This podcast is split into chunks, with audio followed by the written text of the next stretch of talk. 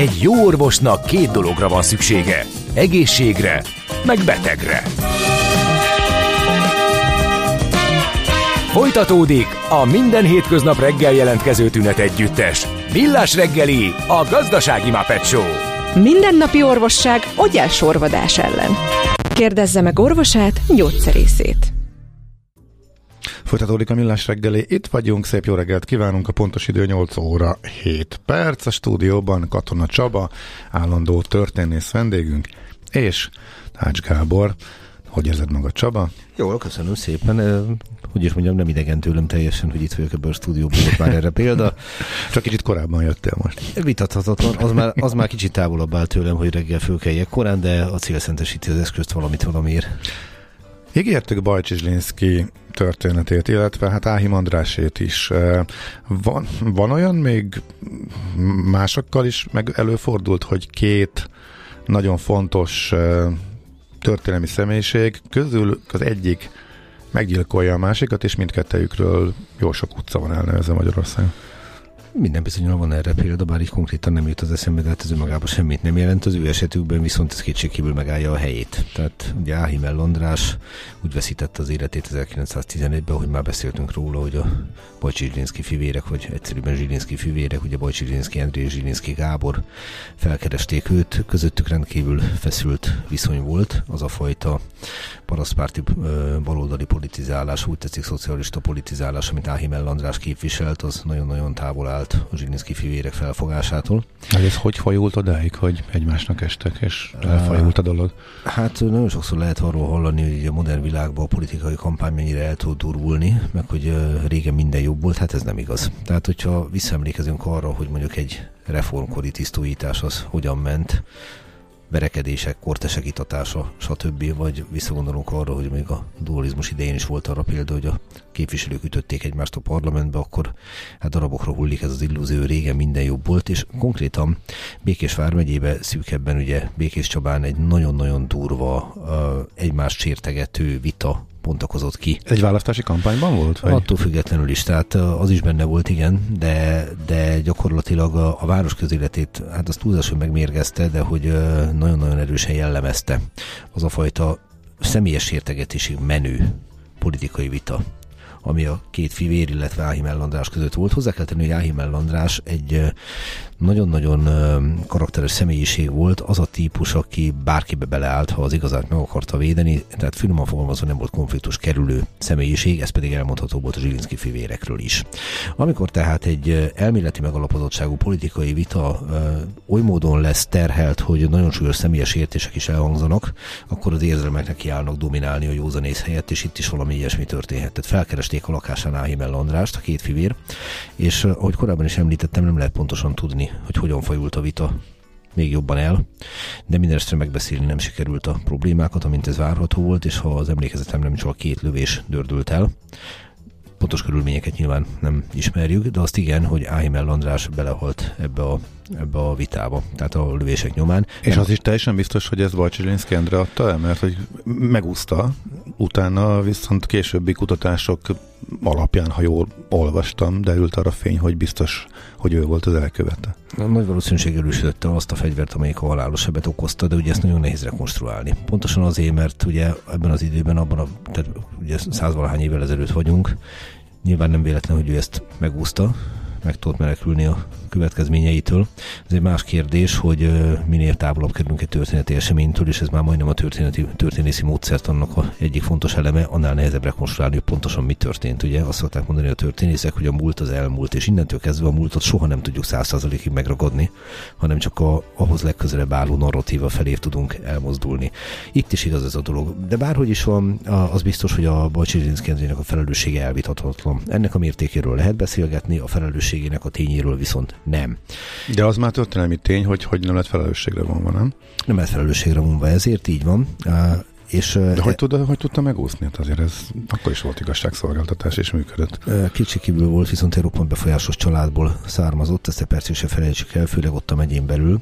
Ő ugye Szorvoson született, de ugye az esemény ez Békés Csabán történt, és azért a Zsilinszki család a 19. századtól a helyi elitben nagyon erősen be volt ágyazódva. Ez az egyik dolog.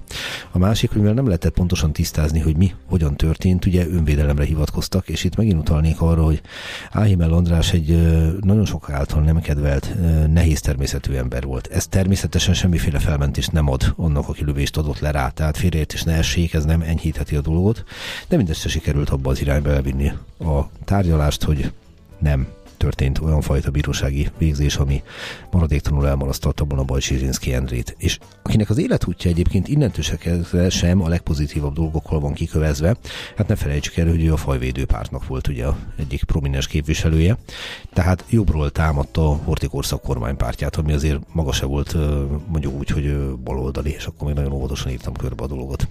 De egy nagyon érdekes gondolat. Ez alapján elég érdekes, hogy mondjuk a szocialista időkben is ő magasan volt, és akkor sok utca volt elnevezve róla.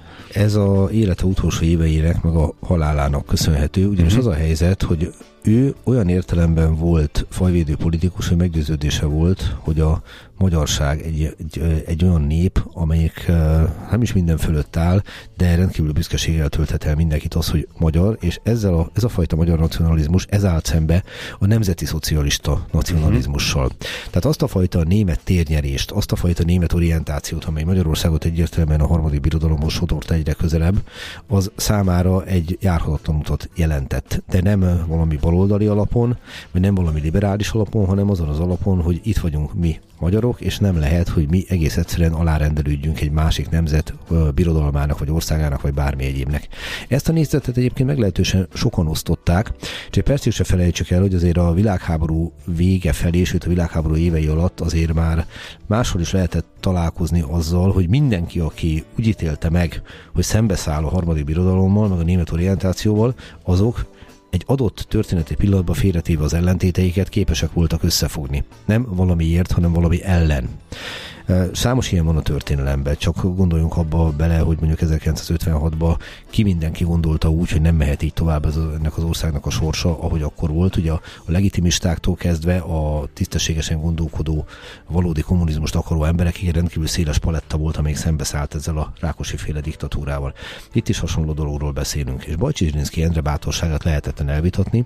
Publicisztikájában és minden egyébben is következetesen és karakteresen kiállt a nemzeti szocialista térnyerés ellen, és hát őt akkor sem sikerült megtörni, amikor letartóztatták, konkrétan fegyverrel fogadta a letartóztatására jövőket.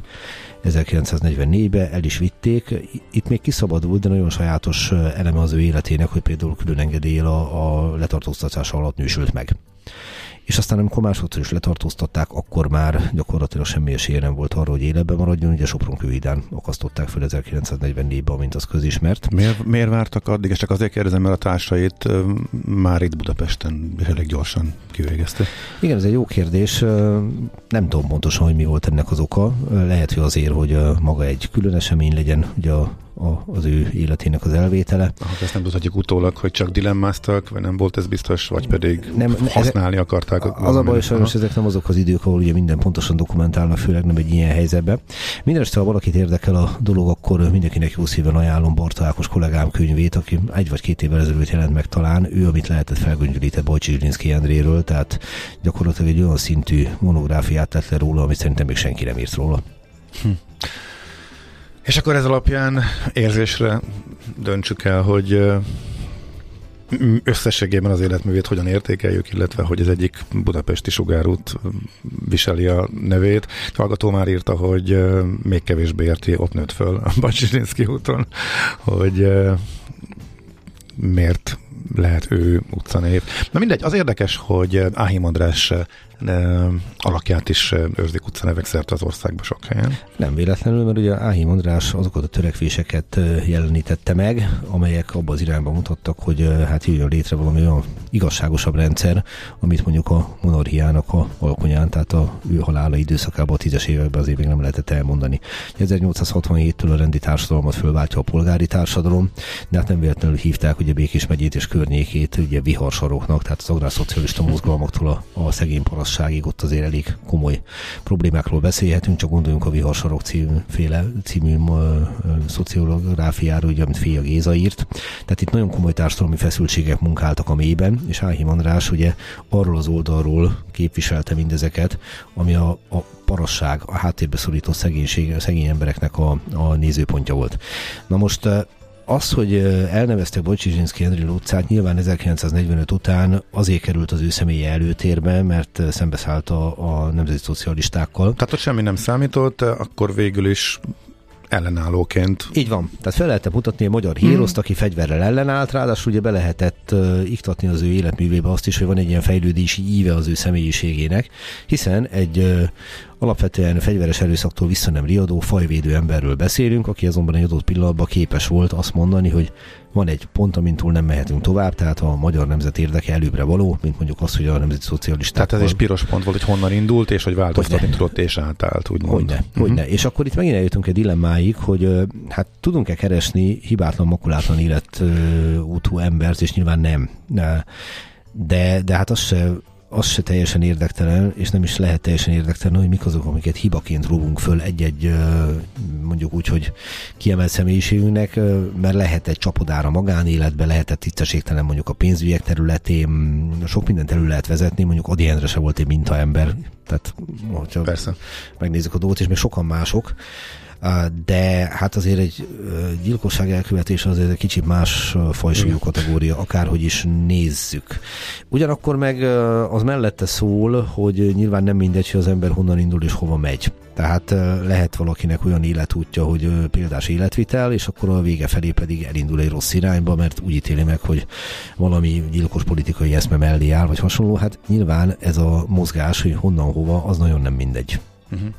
Pont ezért nagyon érdekes, hogy ha nem is a szülővárosában, de közel, tehát közelból Békés Csabán döntöttek úgy, hogy ott nem viselheti utca a nevét, szert az országban máshol nincs ilyen döntés, illetve nem gondolkodnak így, ellenben Áhim András utca van Békés Csabán is. Hát Áhim Andrásról nyugodtan el lehet mondani, hogy Békés Csabán rendkívüli kultusza volt, már a maga idejében is, és aztán a későbbiekben is. Most nyilván az ő halálának a körülményei rásegítettek arra, hogy 1945 után még inkább előtérbe kerüljön a személye, de Áhim András azt gondolom, hogy ma is egy abszolút vállalható figura minden hibája és szangvinikussága ellenére. Tudom, hogy ez hülye kérdés, bár egyszer már beszélgettünk arról, hogy miért talán nem is annyira, hogy mi lett volna, ha kérdése a történelemben volt egy ilyen nagyon érdekes beszélgetés beszélgetésünk nem is olyan rég, szóval, hogy eh, Áhim hol állt volna ott azokban a bizonyos 30-as években?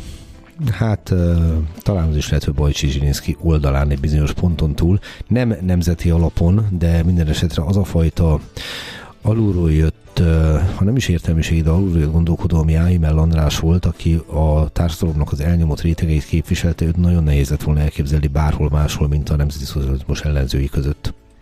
Oké. Okay. Csaba, nagyon szépen köszönjük, mindjárt folytatjuk azzal ide kapcsolódóan, amit az elején már szintén felvetettünk, hogy meddig terjed a történésznek a mozgástere, illetve hogyan foglalkozik a forráskritikával, mi alapján ítélkezhet eh, egyáltalán, hogy működik most ez a szakma, mik a legnagyobb dilemmák, illetve itt nálatok szakmai berkekben, amiről most a legtöbbet beszélgettek, esetleg vitatkoztok, úgyhogy egy kis betekintés ebbe pár perc múlva.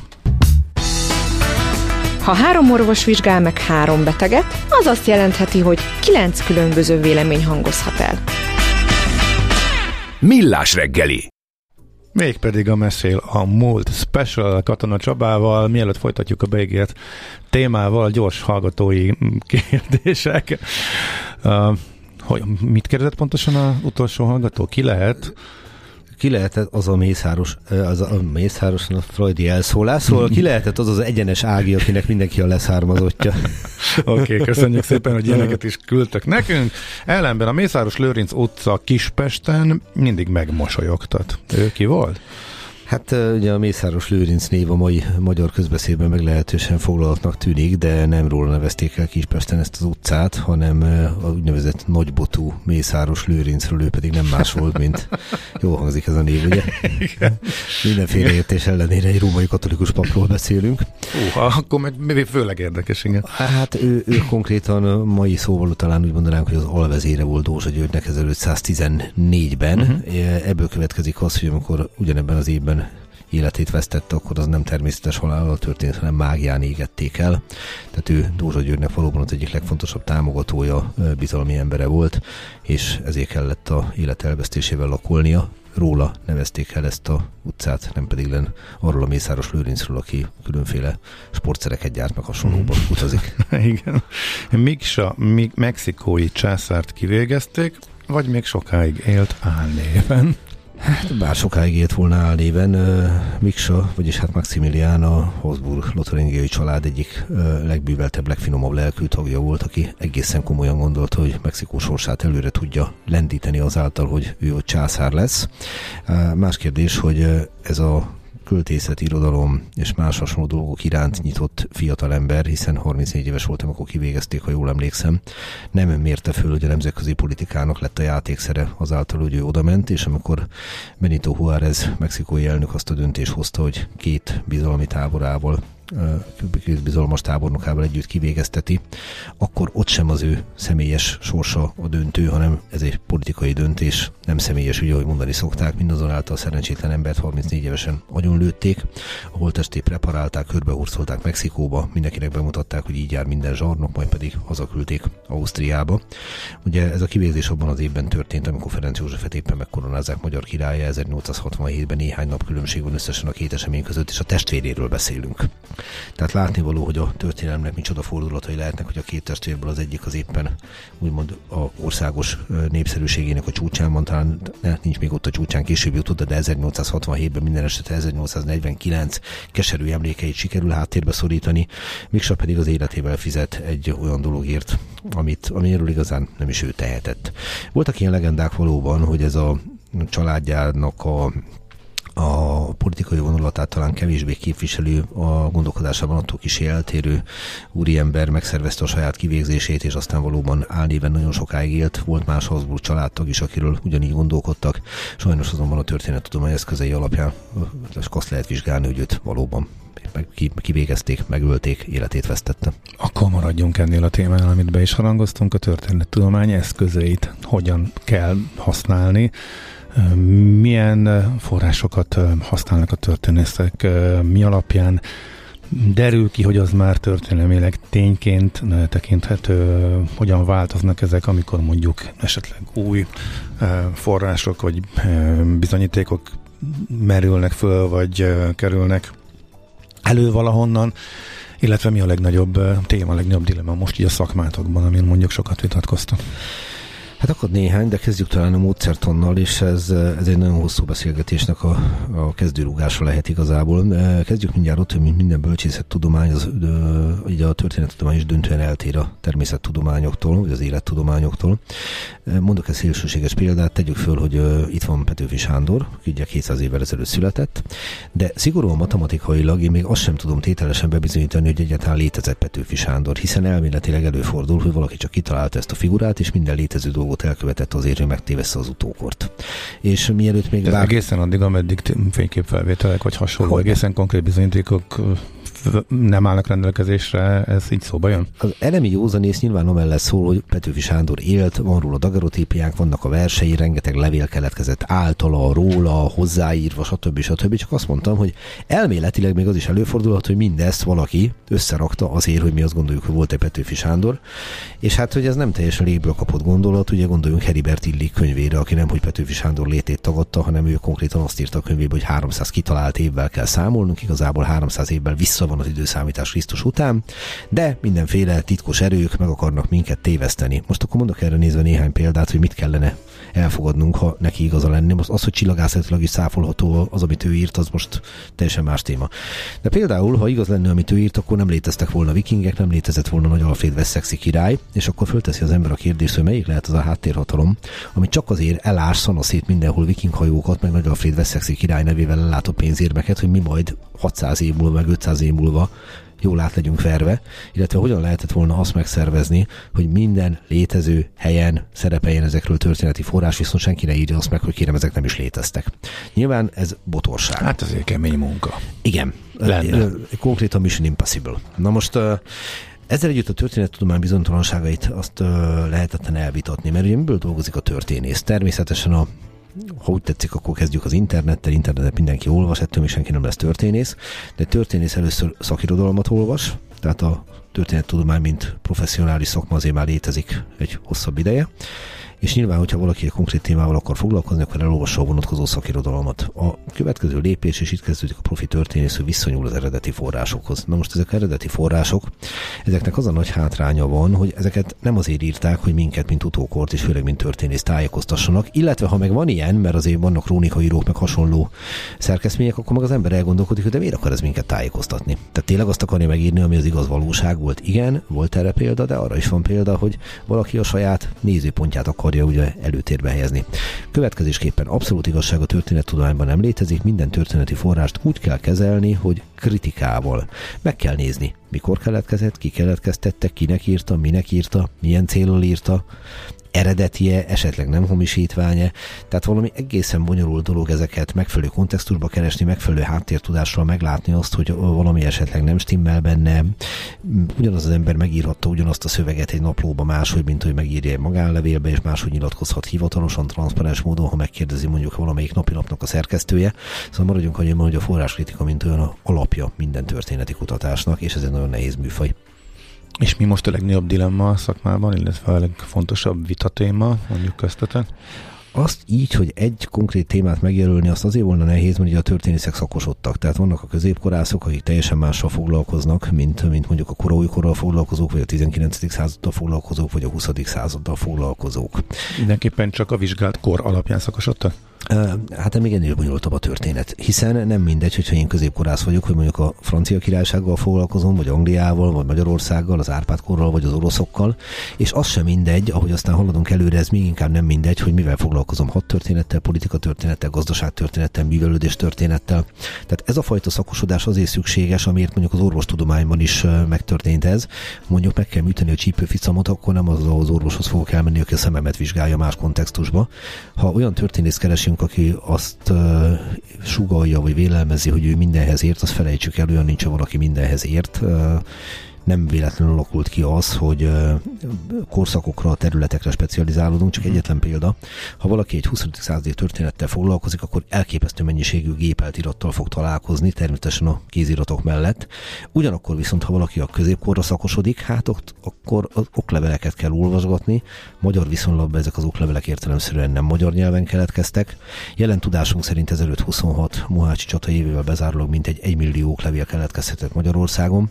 Ebből ma körülbelül 130 ezer maradt ránk, vagy eredeti formájában, vagy valamilyen másolatban. Tehát erre mondta Engel Pál, az egyik legkiválóbb magyar történész, aki sajnos már bő két évtizede nincs köztünk, hogy a történész az mindig egy olyan kirakós játékkal játszik, amikor már az elején tudja, hogy nincs meg az összes darabja. És hogy haladunk előre az időben, egyre több darab van meg, de hát a középkor esetében ez egy jóval töredékesebb dolog. Tehát nagyon nem mindegy, hogy egy 20. századi dal foglalkozó ember az tisztában van-e azzal, hogy mondjuk milyen volt a adott esetben a közigazgatás, mi volt a törvényi háttér, milyen volt a nemzetközi helyzet, míg a középkornál ott kezdődik, hogy ismerni kell a korabeli kifejezéseket, rövidítéseket, fel kell ismerni a betűket, a latin nyelvet ismerni kell, számolni kell azzal, hogy mindenki mindent úgy írja, hogy eszébe jutott, mert helyes írás még nincsen. Szóval maradjunk annyiban, hogy nincs olyan történész, aki mindennel tud foglalkozni a történelemből. Akkor még egy kis személyes. Te miért szakosodtál a 19. századra?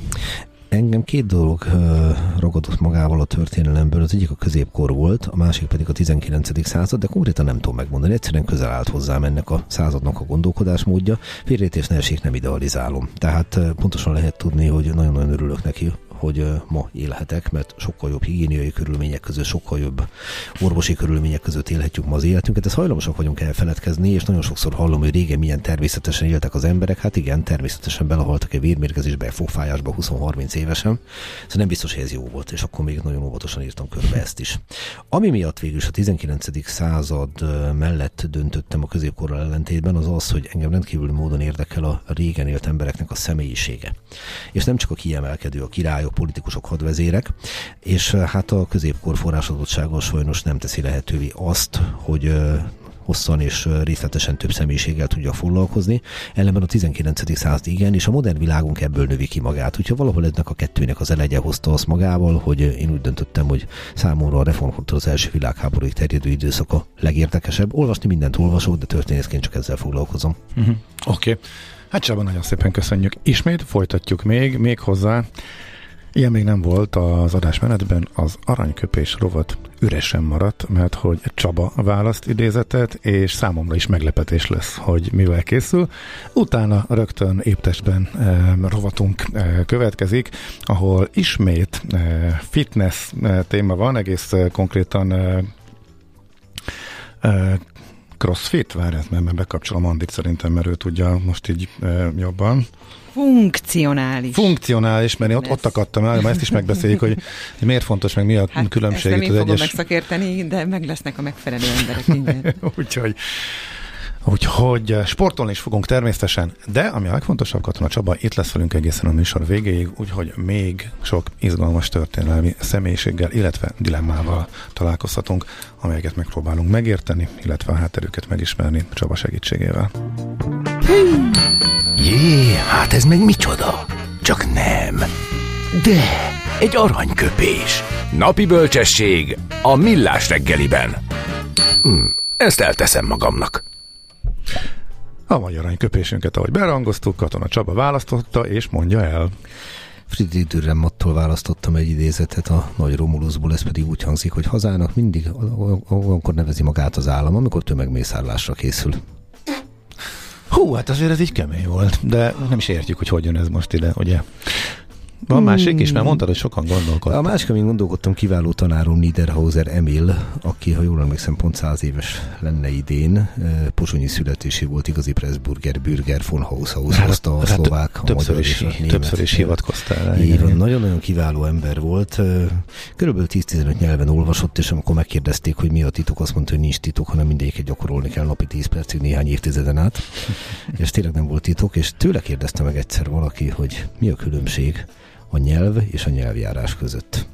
És Niederhauser Emil a maga cinizmusával a következő választotta, az, hogy van-e mögötte ütőképes hadsereg. Hú.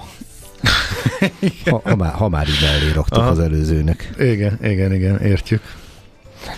A mozgás jó, a mozgás egészséges, a mozgás motivál, serkenti a gondolkodást és fiatalít. A sportos ember kevésbé fáradékony és nagyobb hatásfokkal termeli a GDP-t. A mozgó ember boldog ember. Épp testben. A millás reggeli mozgáskultúra rovata következik.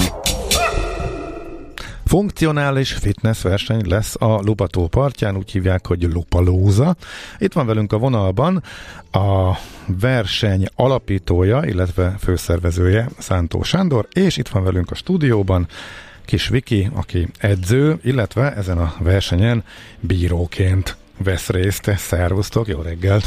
Sziasztok, jó reggelt! Jó reggelt, kívánok! Először jó tegyük tisztába, hogy maga a funkcionális fitness az micsoda, illetve ez hogyan a crossfithez, amelynek a világbajnoka Horváth Laura. Volt itt nálunk Így néhány van. hete, igen, ezek hogy állnak egymásra? Uh, tulajdonképpen külön kell választani a crossfitet és a funkcionális fitness oly módon, hogy a crossfit egy profitorientált amerikai cég, a funkcionális fitness pedig maga a sport. És Tehát az a, egyik... a crossfit a, erre a funkcionális fitnessre építő cég, úgy, úgy, úgy mint mit tudom én, a hosszú távú triatlonra épülő brand és cég az Ironman, tehát valami hasonló? Így van. Pontosan. Uh-huh. A, a CrossFit egy márka, egy nemzetközileg uh, elismert márka, a funkcionális fitness pedig a sport megnevezése, és a, a kettő párhuzamosan működik, aki funkcionális fitness sportol, az az ugyanúgy crossfitezik is, aki crossfitezik funkcionális fitness uh-huh. sportol.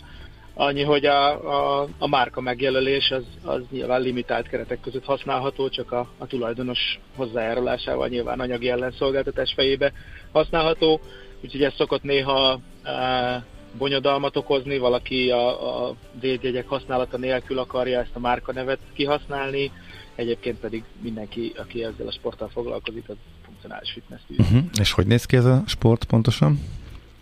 Mit csinálnak a versenyzők? A sport az, az, az mindenféle sportnak, más, más sportoknak és mozgásoknak a, az összessége, egyvelege, az olimpiai súlyemelés, a, a torna, gimnasztika elemek, és mindenféle állóképességi monostruktúrális ciklikus mozgásoknak a, a, az összetétele a sport. Ez azt jelenti, hogy egy adott versenyszámba akár súlyt emelhetnek, a saját súlyukkal dolgozhatnak, gimnasztikai elemekkel, bicikli, futás, úszás, ezeknek bármilyen keverék egyvelege, alkothat egy versenyfeladatot, maga az edzése felkészülés arról szól, hogy, hogy ezekben külön-külön is fejlődjön az egyén, illetve hogyha ezek közösen kerülnek elé valami kihívás formájába, akkor azokat is sikeresen tudja leküzdeni. Hogyan alakul ki a versenyprogram, az, hogy éppen mik vannak benne az egy adott versenyszámban, és mondjuk egészen konkrétan itt a Lupaluzán ez hogy néz ki? A Lupalúza egy dedikáltan az amatőröknek szóló sportverseny.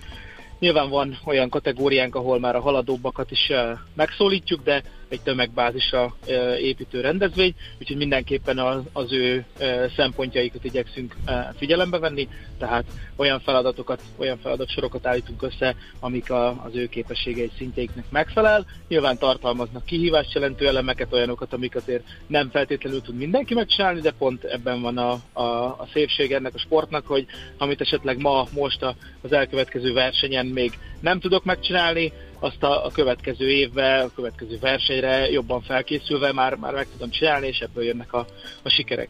Úgyhogy visszatérve a, a alapkérdésre, a versenyfeladatok, azok a, a résztvevőket ö, figyelembe véve kerülnek összeállításra.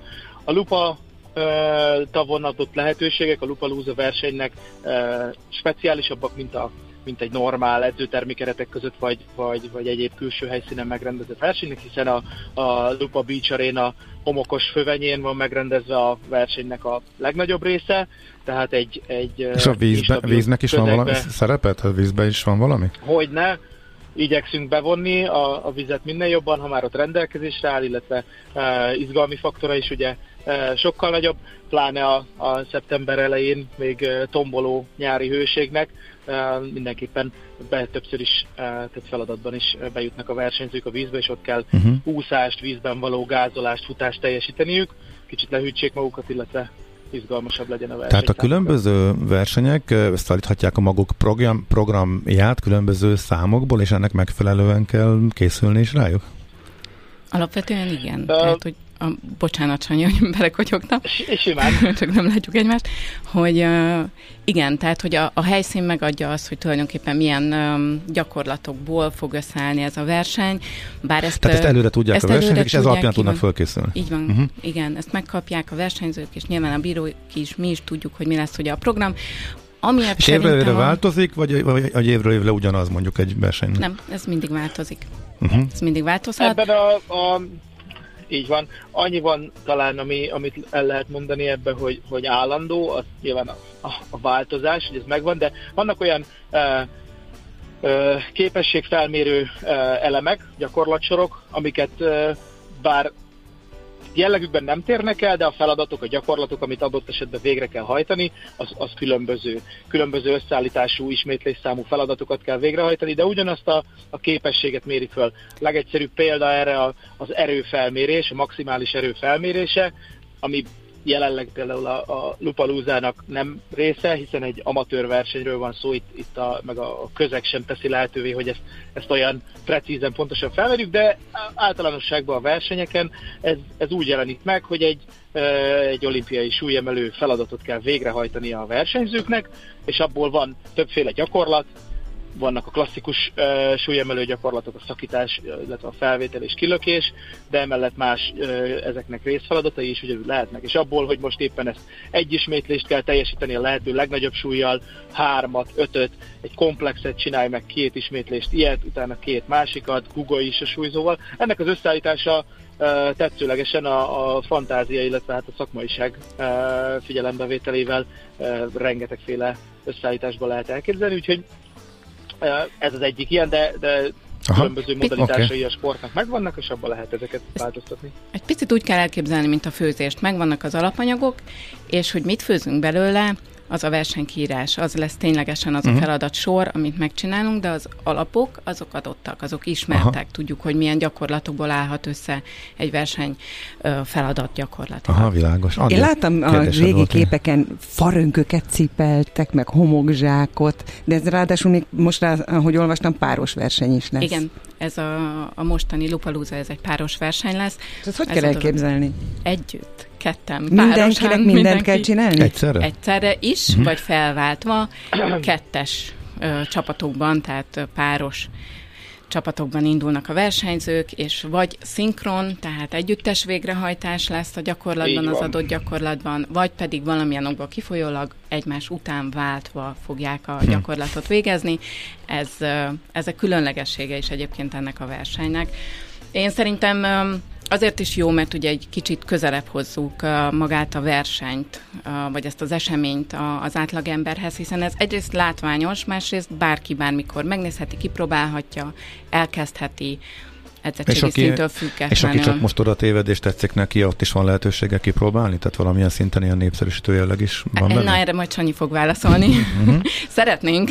Így van megvan ez a, ez a jellege is a dolognak, a, a versenypálya körül e, több partnerrel együtt e, van lehetőség arra, hogy a, a érdeklődők ugye kipróbálják ezeket. Egyelőre még nyilván a, a, a nézőközönség is nagy részt a, a sportot űzőknek a, a közösségéből kerül ki, tehát e, nem az a jellemző, hogy, hogy e, olyanok, akik még soha nem találkoztak a sporttal, olyanok jönnének ki kizárólag, tehát mint mondjuk egy foci meccsre nagyon sokan kimennek, akik nem uh-huh. de, de mégis ott vannak.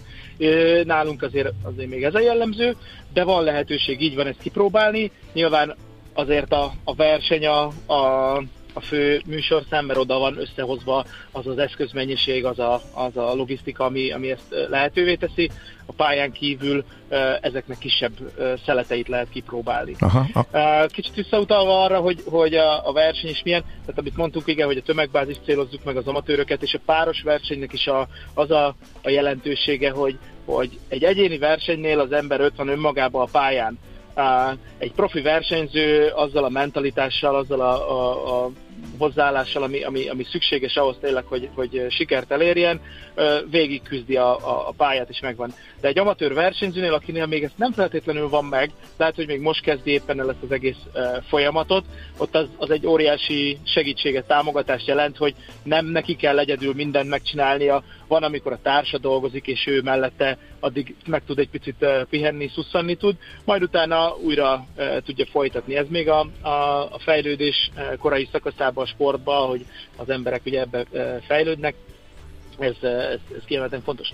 De ugyanakkor vannak uh, szinkron elemek, amikben egyszerre összehangoltan kell dolgozni a sportolóknak, ez adja az igazi élmény értékét a dolognak, hogy, hogy igenis a két ember képes összhangban dolgozni, ez ugye egy, egy plusz faktort ad a versenynek, ami az egyénibe mindenki csak magáért felelik, viszont az is számít, hogy, hogy két ember érzi egymást, hogy, hogy tudnak-e közösen jól dolgozni, és ez kihozza azt a különbséget, hogy egy másik uh-huh. csapat, többi csapat meg esetleg nem képes okay. hasonló módon. Világos. Lau, uh, na, csak eszembe hallgatva a múltkori beszélgetést.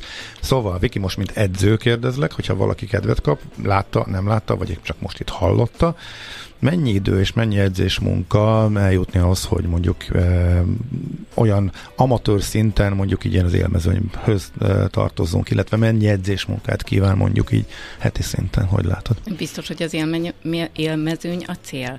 Mert én azt gondolom, hogy egy átlagembernek az, hogy elkezd mozogni, az, hogy sikerélménye van, az, hogy egy közösségben lehet, egy közösségnek a tagja lehet, az valójában nagyobb élmény, mint mondjuk elmenni egy, egy, egy teljesen uh-huh professzionális versenyre. Csak gondoltam, biztos, hogy, hogy ez annál a, meg szabadon ez, választott, hogy mennyit dolgozok, mennyit edzek, csak azért kérdeztem az időt. Egyetem. Én azt gondolom, hogy azért abban óriási ö, nagy munka van, illetve idő is, hogy valaki eljusson egy professzionális szintre, de nem hiszem, hogy az lenne egy átlagembernek a célja.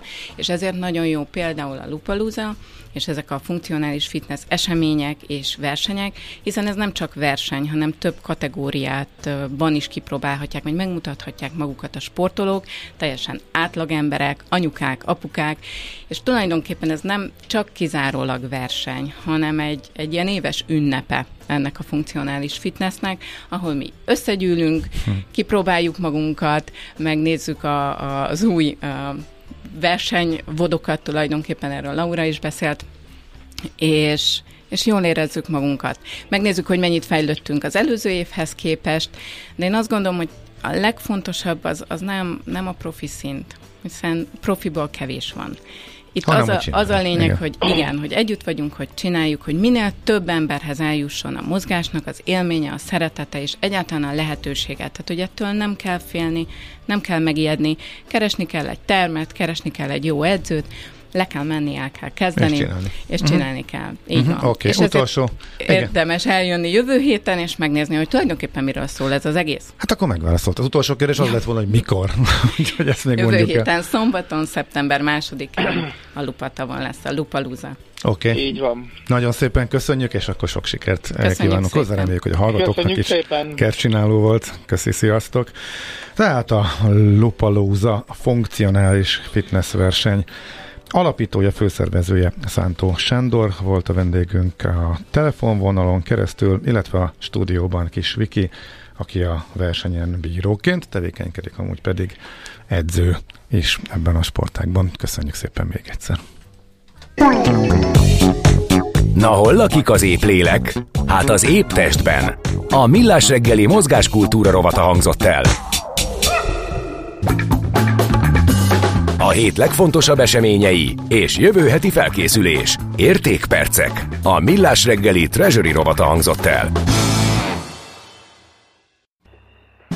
Nyugodjon meg, nekik azt mondtuk, maguk az őrültek. Millás reggeli. Így van, ez továbbra is a Millás reggeli. Most mindjárt ismét hírek jönnek, de egy gyors kérdésre, vagy kérdés megválaszolására még van most uh, időnk a házi troll igen, biztos. Ő volt az? Hát egész jó értelmes kérdés. Na mindegy, úgy néz ki. Szóval a szakirodalom olyasmi, mint a természettudományos folyóiratokban, a, megjelenik, van a történelem tudományok által elfogadott folyóirat, vagy inkább konszenzusos ajánlott könyvekről beszélhetünk? Van mindkettő, tehát vannak komoly kiadók, komoly szerzőkkel, de természetesen van szakfolyóirat is, mind nemzetközi, mind pedig magyar viszonylatban tekintettel arra, hogy most itt vagyunk, én a magyar viszonylatot említeném. A századok a Magyar Történelmi Társulat folyóirata 1867 óta jelenik meg, ez elég réginek mondható, de több mint száz év van, például a magyar tudománynak, ami nem csak a történettudományra fókuszál, több mint 20 éves a Koral című folyóirat Szegeden jelenik meg az Étász, és ne felejtsük el a történelmi szemlét. Tehát egész egyszerűen, vagy a levéltári közleményeket hosszan lehetne sorolni, tehát igen, vannak olyan szakfolyóiratok. Tehát teljesen elkerülnek azoktól, ami a nagy közösség számára a történelmi tematikájú dolgokat dolgoz föl, érdekfeszítően. Annyiban különül el, hogy ez nagyon-nagyon a szakma részleteinbe megy bele, a nagy közönség számára is olvasható, de a, tör, a tudományos népszerűsítő folyóiratoktól, mint amilyen például a história volt, vagy amilyen ma a BBC History, vagy mondjuk a Rubicon, vagy a múltkor azért mégiscsak ez egy másik uh, szintet képvisel. Olyan értelemben, hogy uh, szigorúan jegyzetelt szakirodalom jelenik itt meg, uh, vagy forrásközlések adott helyzetbe, tehát ezeknél a folyóiratoknál publikálni azt gondolom, hogy rangot jelent és egyben értékmérő, de természetesen itt sem arról van szó, hogy bármelyik történész a, az igaz történelemről ír. Nagyon éles viták is kibontakozhatnak kollégák között, de ez meg így van jól, a történet tudomány szükségszerűen diskurzív műfaj, és ez viszi előre a tudásunkat. Oké, okay, hát nagyon szépen köszönjük. Katona Csaba itt lesz velünk a következő órában, és még jó pár témánk van. Ha kérdésetek van, akkor várjuk, írjátok 06 36 98 0 98 0. Most már mindhárom csatorna működik, tehát SMS, Viber és WhatsApp.